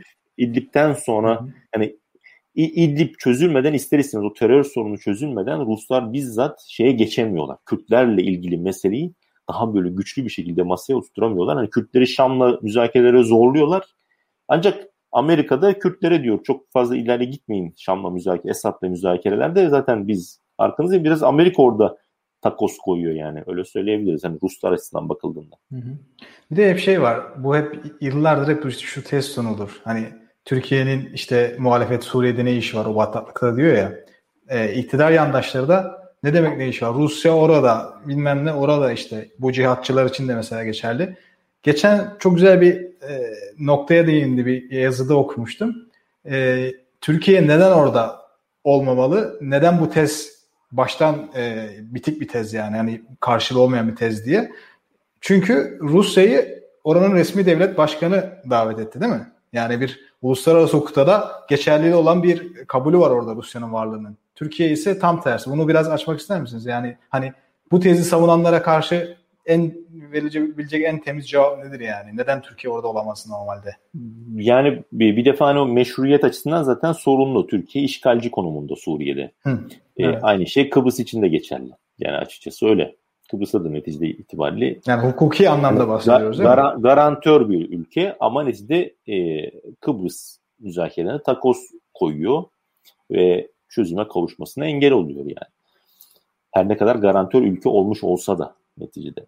E, Kıbrıs Cumhuriyeti olarak bildiğimiz cumhuriyet çünkü bütün adanın hepsine e, hitap ediyor. Yani bu öyle kabul ediliyor zaten. Suriye meselesine geldiğimizde ise meşru olarak zaten e, Esad Amerika'yı da çağırmadı. İngilizleri, Fransızlar da var orada. Onları da çağırmadı. Suudileri de çağırmadı. E, diğerlerini de çağırmadı yani. İşte Rusya ile Rusya. Rusya'yı çağırdı resmi olarak hani. Bizzat davet etti. Bir de İran'ı çağırdığına dair İranlılar bunu çok dillendirmiyorlar ama bu, bu böyle büyük ihtimal yani o da çağırmıştır. İran'ı da hmm. çağırmıştır. Ama siz kendi güvenlik e, kaygılarınız itibariyle ulusal güvenliğinize tehdit hissettiğinizde hani e, o operasyonu mesela yapabilirsiniz bazı böyle hani bunu Birleşmiş Milletler neydi o hukuk 85. madde miydi? Bir şey maddesiydi herhalde. Yani hani Tehdit Ulusal güvenliğe bir şey tehdit değil mi? Ha, öyle bir, bir şeye dayandırılıyor. E, bu Birleşme neyse bunu yapabilirsiniz. Bir operasyon bir şey yapabilirsiniz. Hareket yapabilirsiniz. Ancak bu konuda destek almanız lazım. Yani e, Batı yani Batı'yı değil de Birleşmiş Milletler'den destek almanız lazım. Benim böyle bir tehditle karşılaş, karşılaşmış durumdayım.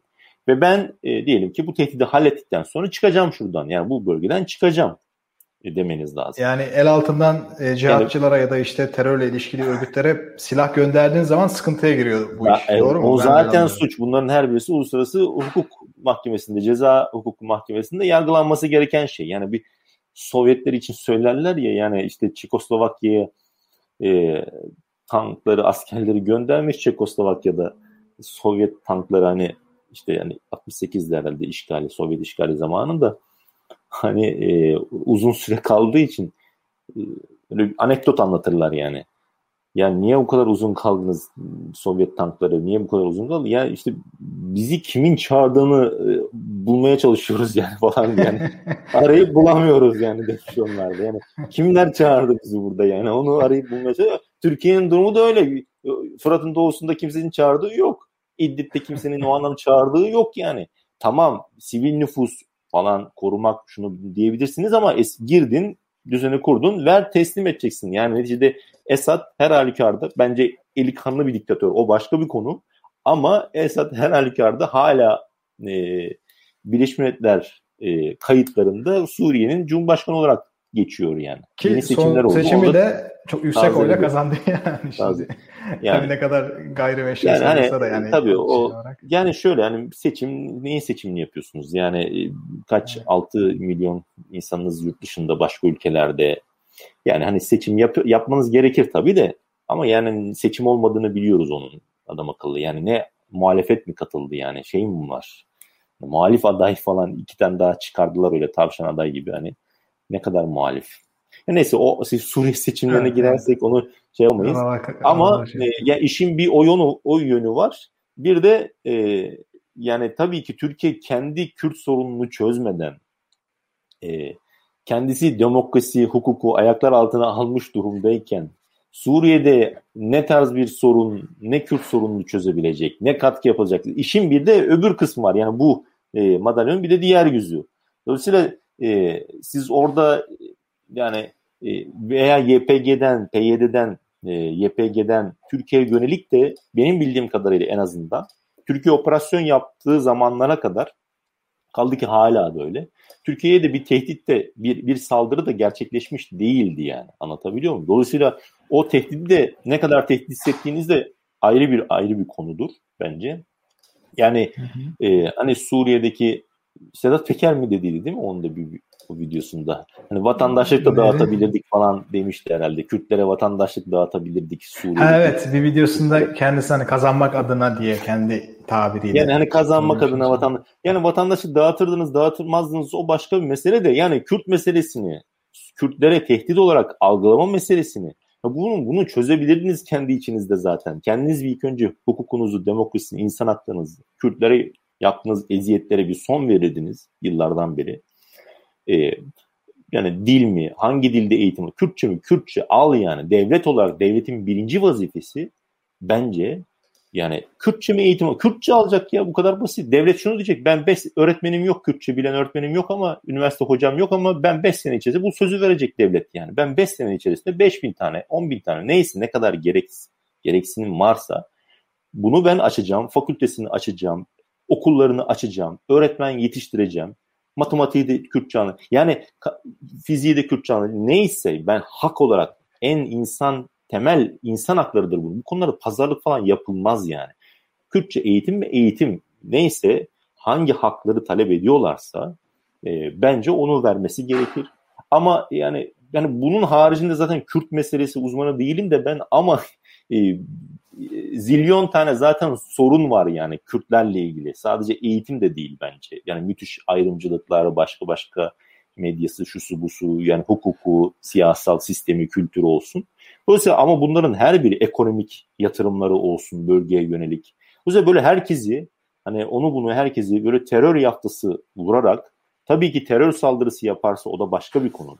Terör, terör, terörü bence ayırmak lazım. Ama Kürtlerin bence bütün haklarının pazarlık ne pazarlığı yani hiç tartışmasız bir an önce verilmesi gerekir. Sadece Kürtlerin de değil talep eden hangi e, grup varsa yani çoğulcu yaşamı geliştirmesi gerekir. O başka onu yapmadığı için e, zaten e, siz kendi Kürdün, Kürdünüzü sorun olarak görüyorsanız Suriye'deki Kürdü e, başka bir yerdeki Irak'taki Kürdü zaten hepten otomatikmen o algı, kafa yapısı öbürünü zaten kötü, öbürü terörist oluyor. Yani ister istemez. O da başka ülkede çünkü. O onlara çalışıyor falan. Gereksiz yere e, şeyler yapılıyor. Yani bu algı daha da güçleniyor yanlış algı. Bir de için, işin bende üçüncü şeyi var Suriye meselesinde. Yani e, bir de teröre destek. E, yani rejimin karakteri değiştiği için e, ve anlayışı değiştiği için hani kokain ticaretinden değil mi bundan bir gelir elde ediyor. Aynı şekilde silah ticaretinden bir gelir elde ediyor. Cihatçıları oraya gönderiyor, Libya'dan alıyor, oraya gönderiyor. Çünkü Suriye krizi sırasında savaş başladığı zaman e, Libya'dan alınıp taşındı birçok biliyorsunuz. İşte Suudiler gönderdi, öbürleri gönderdi. Tamam birçok ülke suçlu. Bence Türkiye kadar e, yani Erdoğan yönetimi kadar diyeyim. Türkiye demeyeyim. Birçok başka ülkeler de suçlu. E, ama ben hani kendi vatandaşı olduğum ülkeden bahsediyorum şu an. Onun için mesele. Kaldı ki Türkiye bence bir adım daha öndedir muhtemelen suç konusunda. Çünkü kendisi bizzat kullandırdı kendi toprağını, e, eğitti cihatçılar. Hani CIA ile işbirliği falan yapıldı biliyorsunuz Amerika ile şu bu falan. Yani e, ve aynı zamanda siz kendiniz kullanışlı tırnak içerisinde aptal olmayacaktınız ki e, başkaları kullanmasaydı sizi. Anlatabiliyor muyum? Çünkü sizin sınırınız var orada zaten yani 900 küsür kilometre sınırınız var. İşin bir de bence alınan komisyonlar işte zeytinine kadar Afrin'e zeytininin Türkiye'ye satılması bilmem nesi hani e, yani değil mi sadece zeytin değil Sedat Peker'in dediğine göre ne kadar hani itibar edilebilir ama çinkosuna bakırına varıncaya kadar yani yapılan bir ticaretten ve bundan elde edilen gelir zaten Suriye'nin ne kadar petrolü var o petrolün alınıp satılması işit üzerinden şunun bunun üzerine cihatçıların üzerine Rusya zamanı geliyor mesela geçtiğimiz aylarda pat pat pat vurdu orada mesela değil mi tek petrol tankerlerini İdlib'de o bir şekilde yani o yasa dışı hukuk dışı ticarete onlara Bunlardan elde edilen gelir var. Bence hani Suriye krizine bu şekilde müdahil olmanın en büyük nedenleri bunlardır. Türkiye'nin yakın çıkarlarıyla doğrudan uzaktan, yakından uzaktan hiçbir alakası olduğu kanaatinde değilim. Ha, bunları söyleyen medya yok.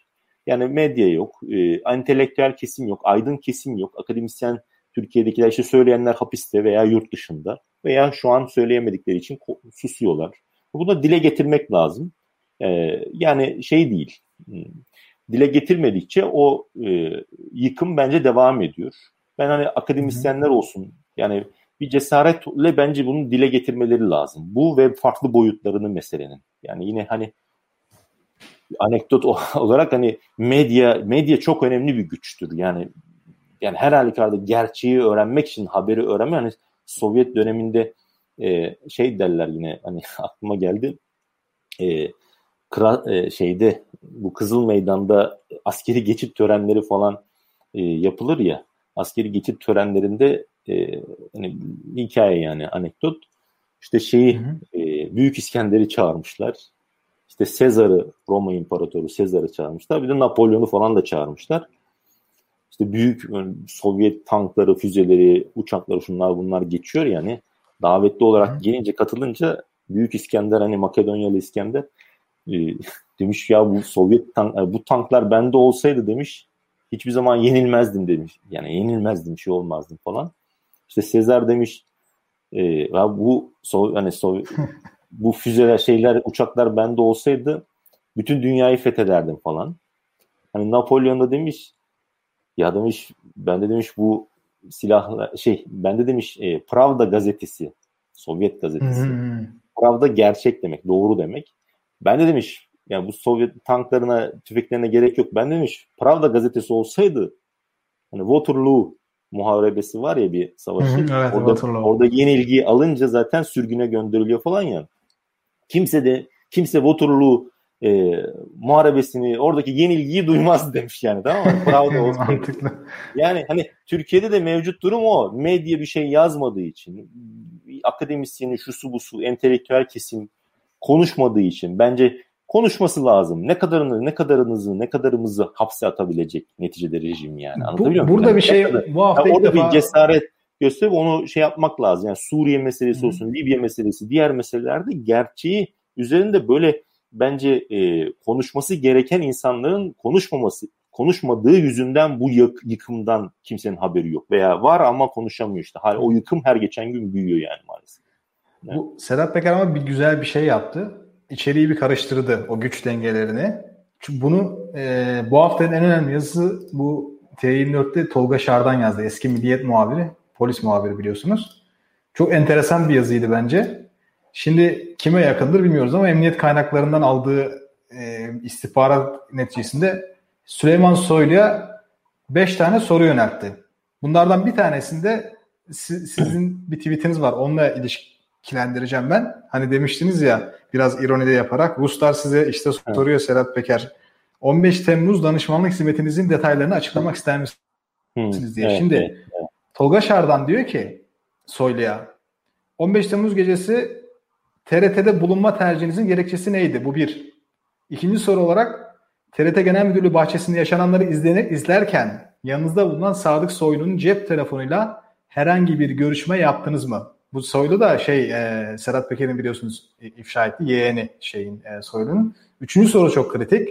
Görüşme yaptığınız kişinin Ankara Emniyet Müdürlüğü narkotik suçlarla şube işte mücadele şubesince hakkında uyuşturucu madde sattığı iddiasıyla başlatılan adli soruşturma çerçevesinde savcılık talimatıyla te- telefon dinlemesi yapılan bir şüpheli olduğunu biliyor muydunuz diye soruyor. Şimdi şunu demek istiyor. Soylu elin Dos, emniyetin elinde bir grubun kaydı Aynen, var. Evet. 15 Temmuz gecesine ait. Şimdi mesela şöyle teoriler e, ortaya atıldı iddialar. Bu kaydın işte bu görüşme kaydın o işte o uyuşturucudan bilmem ne sabıkası olan Peker olabileceği ya da başka bir yine işte suç örgütü liderlerinden birisi olabileceği ve içeriğinin ne olduğunu kimsenin bilmediği bir şey. Hani siz bu sorunca hani danışmanlık hizmeti derken neyi kastettiniz mesela? Bunda ilişkili bir şey mi yoksa farklı bir şey mi? Yani e, o şimdi mesela Soylu'nun o videolu görüntüleri var. Bakarsanız YouTube'da orada zaten bir tiyatro olduğu anlaşılıyor. Soylu'nun o, o yanında adamlar TRT'yi basıyor. Komik komik böyle e, hareketler falan. Yani belli bir oyunun içerisindeler ve üzerlerinde ne rol verildiyse onu oynamışlar. Ben o, ben onu görüyorum orada YouTube videosu internette var açıp izleyebilirsiniz. Veya mesela orada niye TRT'ye gidiyor? Kim diyor size TRT'ye gidin diye? TRT'yi zaten kaç kişi bastı? Ne yani? Şey değil. Yani 15 Temmuz'u konuşacaksak zaten yine zilyon kadar şey var. Yani o kadar çok soru var ki o sorular zaten e, hükümetin Erdoğan rejiminin kullandığı 15 Temmuz konusundaki söylemini e, otomatikmen çökertiyor zaten yani, bence. Yani, yani ayrı bir 15 Temmuz programı yapmak lazım onun için.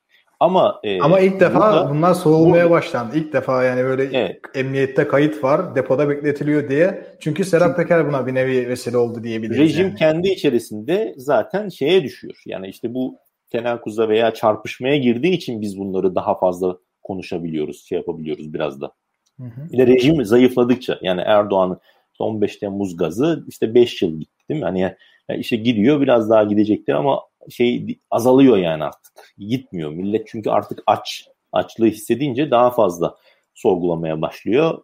Yine 15 Temmuz'u yine çok sorgulayan Türkiye'de maalesef yok ama hani sorgulandıkça zaten değiştikçe değiştikçe o Şamil Tayyar'ın dediği gibi çok itibar ettiğim bir isim değil ama o söylediği bence doğru.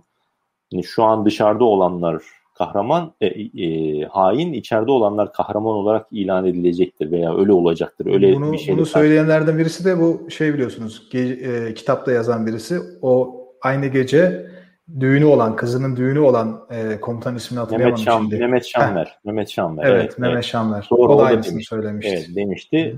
Onun için bence zaten şu an 15 Temmuz dosyasını konusunda bence yazan, çizen, araştıran mesela araştırmacılar, gazeteciler falan özellikle bence içeridekilerden ziyade dışarıdakilere odaklanmaları lazım. Yani dışarıdakiler şu an dışarıda olan üst düzey siyasetçi, dışarıda dediğim görevine devam eden neyse veya siyasetçi. Hmm. Onlara odaklandığınızda 15 Temmuz'u çözmek e, bence çok çok daha kolay olacaktır yani. Akın Öztürk evinde pijamasıyla otururken onu bizzat Abidin Ünal, Abidin Ünal gönderiyor yani netice itibariyle şeye Akıncı üstüne ve Yaşar Güler'in gözlerini çözen isim o.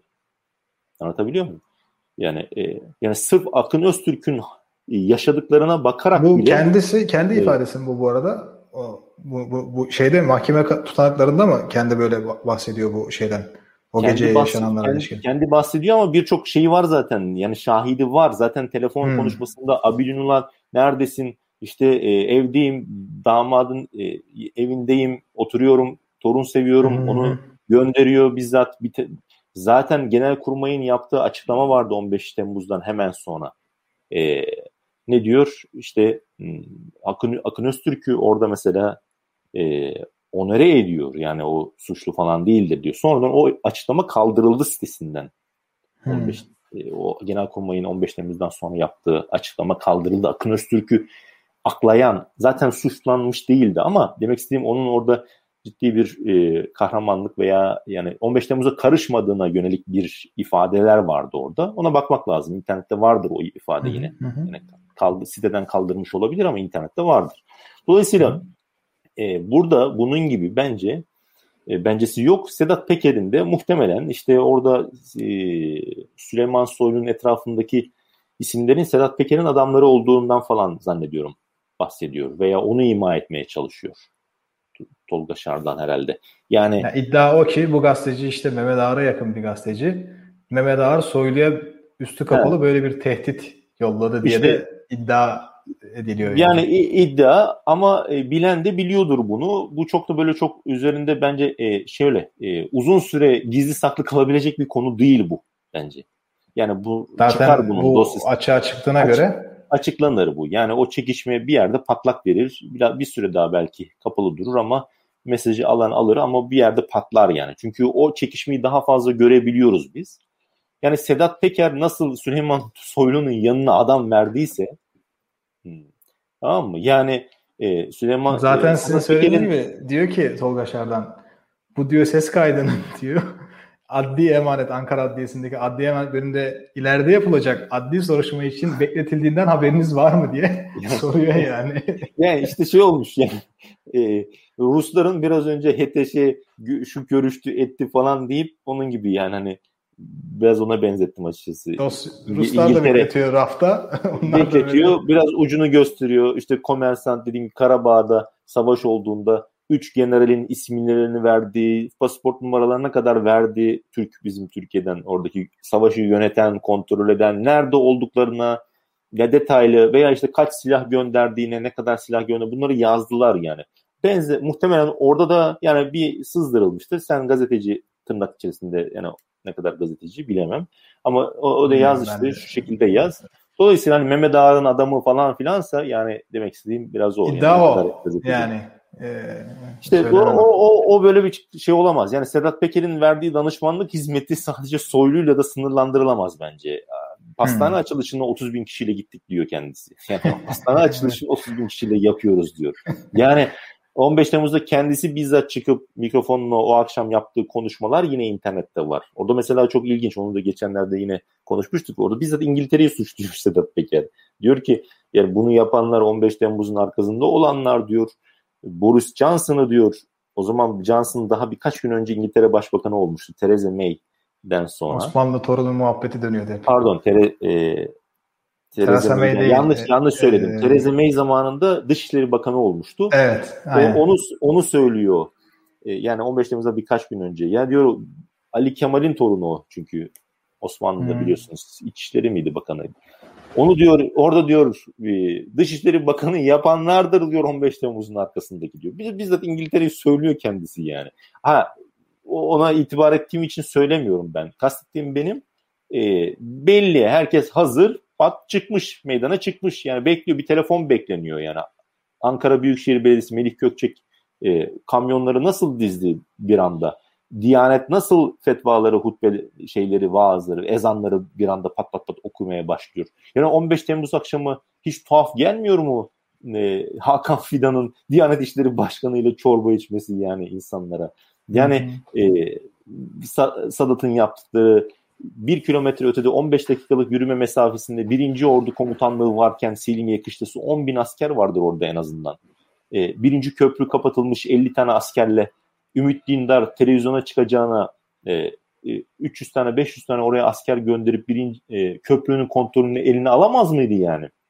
Televizyona çıkıp milletin e, köprüye yığılmasına ve sivil ölümlere Ümit sebep Dündar o zaman birinci ordu komutanı mıydı? Birinci ordu komutanıydı. Sonradan hmm. e, birinci ordu komutanı diye hatırlıyorum. Veya kara kuvvetleri komutanı. Evet evet birinci Yok, ordu kara, komutanıydı. Kara değildi. Birinci ordu komutanıydı yani hmm. o dönemde. Hmm. Birinci ordu komutanıydı. Zekai Aksakallı'nın yine aynı şekilde bir gün öncesinde e, Hakan Fidan'la saatlerce e, konuşması tuhaf gelmiyor mu? Hulusi Akar'la yine Hakan Fidan. Sadece 15 Temmuz'da yaşanan o binbaşı OK'nın e, gelip e, ihbar ettiği falan öncesinde şu bu. Yani hani Rusya Rusya'ya girmeden daha orada zilyon tane soru var ve o zilyon tane soru zaten yani ve her birisi hayati sorular bunlar. Cihat Yaycı'nın orada süfle vermesi Erdoğan'a e, işte başkomutan e, Semih Terzi'nin bizzat Zekaya Aksakallı tarafından kumpasa getirilip Semih Terzi hani Türkiye'nin en büyük haini diye yan bence çok hukuksuzca geçen tırnak içerisinde söylüyorum bunu. Öyle ifade edildi.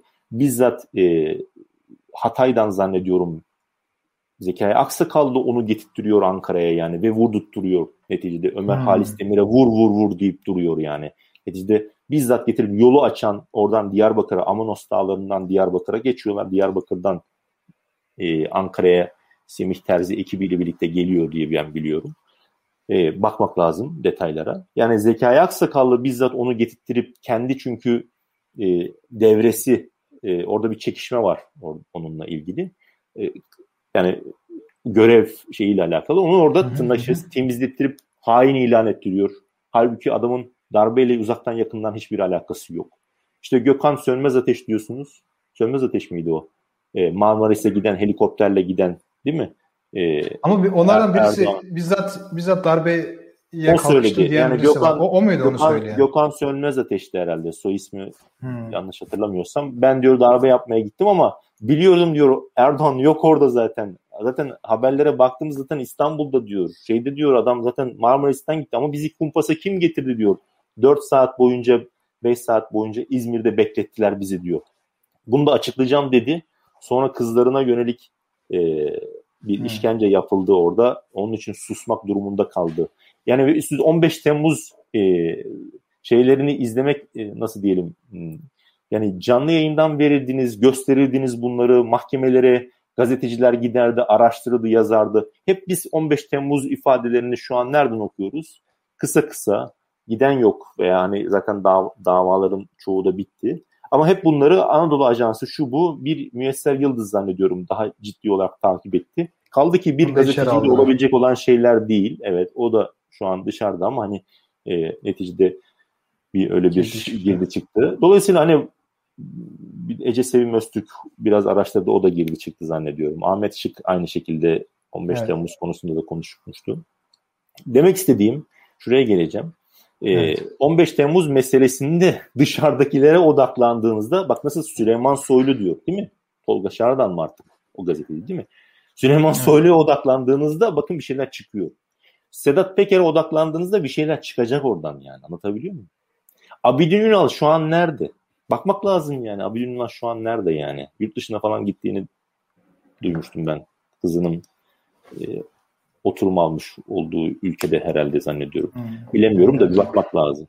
Yani Abidin Ulan nerede şu an yani anlatabiliyor muyum? Hulusi Akar nerede? Eğer siz rehin alındıysanız, gerçekten rehin alındıysanız ben hiçbir şeyim yok yani kesinlikle inanmıyorum buna. Rehin alındıysanız yani insan e, ordunun komutanlığını devam ettirebilir mi? Erdoğan niye onu yanında tutuyor hala yani netice itibariyle? Veya MIT Hakan Fidan niye hiçbir haber vermedi? Niye yani hani darbe yapacağı insana gider mi? Hulusi Akar askeriye darbe yapıyor saat 5'te 6'da mı gidiyor falan. Neyse yani 15 Temmuz için ayrı bir program gerekir Konu, ama evet, konumuzun ben sadece hani böyle Peker ama şu, belki. şu Sedat Peker'in 15 Temmuz konusunda işlediği e, suçlar ve ekibinin adamların işlediği suçlar açılması demek geçen hafta ona bir kısaca temas etmiştim. Şuraya geliyorum toparlayayım. 15 Temmuz konusunda e, Sedat Peker'in konuşması demek şu demek. 15 Temmuz tezgahını, tuzağını tırnak içerisinde söylüyorum. Bunu kuran e, Erdoğan rejimi ve bileşenleri bence yani Erdoğan iktidarı, Erdoğan, Akar, Fidan ve Ergenekon neyse e, Perinçekçi ekip e, bunların her birinin haberi var. Bizzat kendisi söylüyor zaten Perinçek'in. Kendisi söylüyor. O Hasan Atilla Uğur muydu mesela? Biz gittik diyor söylüyor. Hı hı. Yani çünkü Aynen bazen böyle güç fazla geldiği zaman bazı böyle normalde konuşmaması belki gereken şeyleri de bu insanlar konuştular yani birkaç sene öncesinde. Hala da yine zaman zaman konuşabiliyorlar. Kaldı ki o şeyi görüyorsunuz, o konsorsiyumu görüyorsunuz zaten. Sedat Peker'i cemaatler şeyleri İsmail Ağa cemaatinin e, neydi onu Cübbeli Cübbeli'nin yaptığı böyle tuhaf tuhaf açıklamalar var 15 Temmuz'dan önce yaptığı böyle açıklamalar. Başka başka yine bir e, ne içeridekilerin ne demişti o bir öldü gitti. E, öldü derken bile e, ona bir itibar kazandırdığımı düşünüyorum ama bir yine ha, böyle işte cami şey kürsüsünden Ömer, e, Ömer Döngeloğlu muydu? Öyle bir Sa- Sakarya'da mıydı? Neydi yani? Bir böyle bir e, şey vardı bir isim vardı. Yani içeridekilerin e, ka, eşleri e, bize hmm. helaldir gibisinden böyle e, yani neyse. Ha, yani, ha, tamam o da şey o da bir sarıklı cübbeli bir adam. Neyse evet. Öyle. Neyse Anladım. yani bu şunu Metin görüyorsunuz. Balkanlıoğlu evet tamam. Kim? Metin Balkanlıoğlu. evet evet. Oh, evet. Yani e, siyah e, beyaz diye bir izleyicimiz var. Maşallah hepsini biliyor yani o tak diye yani, yorum yapıyor. Yani. Yo ben 15 Temmuz ayrı bir program yaparım. O başka bir uzatmayayım diye kes, kısa kesiyorum ama evet, bir yani yani, yani, yani şu, o konsorsiyuma baktığınızda şimdi Sedat Peker'in eğer 15 Temmuz konusunda konuşmaya başlarsa şu demek. O konsorsiyumun her birine ateş ediyor demek. Tamam mı? Yani hmm. bunu bunu görmek. Yani hem Erdoğan hem Akar 15 Temmuz konuşacaksa tabii ne konuştuğuna da bağlı ama Perinçi, şusu bu her birini ateş ediyor demek bu. Ee, tamam mı? Yani bu her birini O zaman rejime direkt şu anki mevcut iktidarın değişimini oynuyor demektir bence. Eğer 15 Temmuz konusunda konuşursa bu da ister istemez. Hı. Eğer ben onu orada onu kastettim o tweette. Eğer 15 Temmuz'u konuşacaksan bunu gelip Moskova'da açıklayabilirsin. Yani Rusya bunu Hı. bunu bunu ister. Yani yani ben çünkü... zannetmiyorum Peker'in gidip de Putin'in kankasının şey, yani, Erdoğan'ın kankasının ülkesine gitmez herhalde yani. Yok zaten ben yani ironi işin ironi kısmı da o tabii Çeçenistan'a silah gönderdik diyor. Silah demiyor ama gönderdik diyor falan. Yani onu Ruslar sınırda zaten alırlar yani de o anlamda. Ama kastettiğim benim şu 15 Temmuz konusunda o Pandora'nın kutusunu açacaksa o e, iktidarın hepsini ateş ediyor demektir. O da şu anlama gelir. İktidar değişimini e, hedefliyorsa veya böyle bir şey ateş ediyorsa, iktidar o konsorsiyumun hepsini ateş ediyorsa o zaman yabancı bir ülkeyle çalışıyor anlamına gelir bu. İki kere iki dört. Yabancı bir ülkenin istihbaratıyla çok yakın temas halinde demektir. Onlar devreye girmiş demektir. Yani burada e, Rusya mı olur, İngiltere mi olur, Amerika mı olur? O, onu herkes kullanabilir. Ama mesela ben İngiltere'nin eğer açacaksa Sedat Peker eğer konuşacaksa bu konuda 15 Temmuz konusunda öncelikle İngiltere'nin ilgisini çekeceğini düşünüyorum. Çünkü 15 Temmuz'u bence kontrollü bir şekilde açmak isteyecektir İngiltere. Burada Sedat Peker'e kontrollü bir şekilde açmak e, onu, onu ister. Mesela bence ister. Kontrollü bir şey açıp kapatayım. Yani açayım rejime rejimi istediğim hizaya getireyim değiştireceksem değiştireyim veya neyse yani bizzat kendisi hiçbir ülke o konuda şey yapamaz bence ama hani iç dinamikler de çok güçlü, önemli etken. Ama kastettiğim eğer öyle bir hedef güderse onu öncelikle İngiltere'nin ilgisini çeker kanaatindeyim. Çünkü o kutuyu istediği kadar açar, istediği kadar kapatmak ister. Yani anlatabiliyor muyum? E, dolayısıyla hani e, ama hani Sedat Peker İngiltere ile çalışır mı bu konuda onu bilemem. Çünkü kendisinin bizzat YouTube'da yaptığı yani konuşması var 15 Temmuz günü. Bizzat İngiltere'nin yaptığını kendisi söylüyor. Tekrar Ki adam şu an başbakan yani ülkenin o, başbakanı. O, evet bir de başbakan oldu. O tabii ayrı bir case, o ayrı bir konu. Ama hani bunu Rusya mesela eğer konuşacaksan madem öyle gel buraya falan demek isteyebilir. O anlamda konuştum. Hani uzattım kusura bakmayın. Çok siz... Evet, çok teşekkürler. Evet. Bu arada arada soru almadık ama yöneltilen yok arada yöneltilen soruları ben aslında sordum size. Öyle mi? Oradan hani bu sefer bizzat tek tek şu soru demiyorum ama seçtim seçtim öyle şey yaptım. Son bir soru var. Onu da bu biraz kişisel. Ee, Kerim hocam şu an Ünide öğretim görevliliği mi görevlisi mi yoksa araştırmacı olarak mı çalışıyor? Uzmanlık konuları neler? Uzmanlık konusu Rusya arkadaşlar. Ya ben Rus ee, dış politikası, iç politikası genel olarak tabii ister istemez uzun yıllarda kaldığım için burada yani ister istemez ilgileniyorum. Ee, Moskova Devlet Üniversitesi'nde doktorayı bitirdikten sonra ders verdim. Ee, ne üzerine? Ama orada, orada şu an devam etmiyorum. Yine Türkiye-Rus ilişkileri, Rus dış politikası Hı-hı. üzerine ders verdim. Zaman zaman ders e, verdiğim oluyor. Part-time olarak verdim yani öyle söyleyeyim. E, şu an freelancer olarak çalışıyorum. E, işte çeşitli raporlar falan e, teklif oluyor. Onları yazıyoruz. Veya araştırmalar Hı-hı. oluyor. Freelancer olarak araştırmacı denilebilir. Yani öyle öyle diye adlandırıyorum. Bu kendimi. programa çıkıyorsunuz. Bizi evet yani bu program oluyor. Başka oluyor. Yani yazılar çizilerle biraz o şekilde e, gidiyor diyebilirim hayatım yani. Evet. E, çok teşekkür ederiz katılım için. Bayağı yoğun bir katılım oldu bugün de. Şu an 683 kişiyle finali yapıyoruz arkadaşlar. E, Kerim'e çok teşekkürler. Haftaya yine görüşmek üzere. Tamamdır. Ben teşekkür ederim. Böyle uzatıyoruz. Kusura bakmasın kimse. Çünkü çok tepki geldiğini biliyorum bazen evet, yorumlarda yazıyor. Yani bir yani, buçukta ikide falan izleyin. Eğer ilginizi çekmiyorsa hızlı izleyecekseniz öyle söylemiş de olayım. Alınmayız, gücenmeyiz. Ama mümkün evet. olunca ben de kısa kesmeye çalışıyorum ama benim de hmm. karakterim maalesef bir, biraz bir, gevezelik. Şey var, bir, birkaç yorum var. 15 Temmuz'la ilgili sade ve ayrıntılı bir program bekliyoruz. Peki yaparız yani e, sonraki haftalarda. Gayet güzel oldu demişler falan.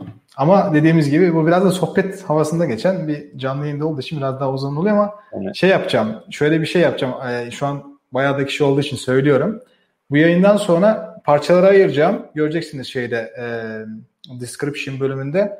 Daki hangi bölümü istiyorsanız orada görebilirsiniz. Yani dakikasına tıkladığınızda otomatik olarak sizi o bölüme gönderecek. Bir saat içinde aktif olmuş olur o da. Ee, herkese yeniden Mümkün olduğunca milletin zamanını çalmayalım yani kimsenin evet, Evet. Tamamdır. Oldu. İyi akşamlar herkese. Tamam. Görüşmek üzere. Tamam. Tamam. Tamam. Tamam. Tamam. Tamam. Tamam.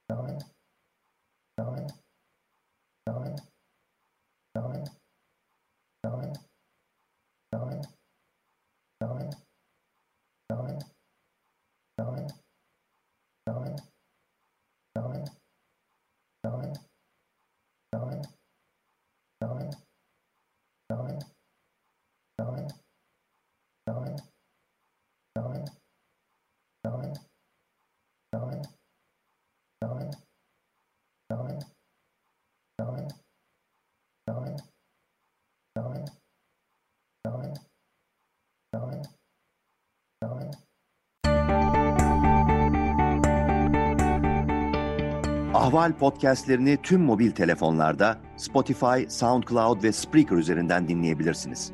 Apple iPhone kullanıcıları bize iTunes üzerinden de ulaşabilir. Türkiye'nin ve hayatın cıvıl cıvıl sesleri Ahval Podcast dizisinde. Kulağınız bizde olsun.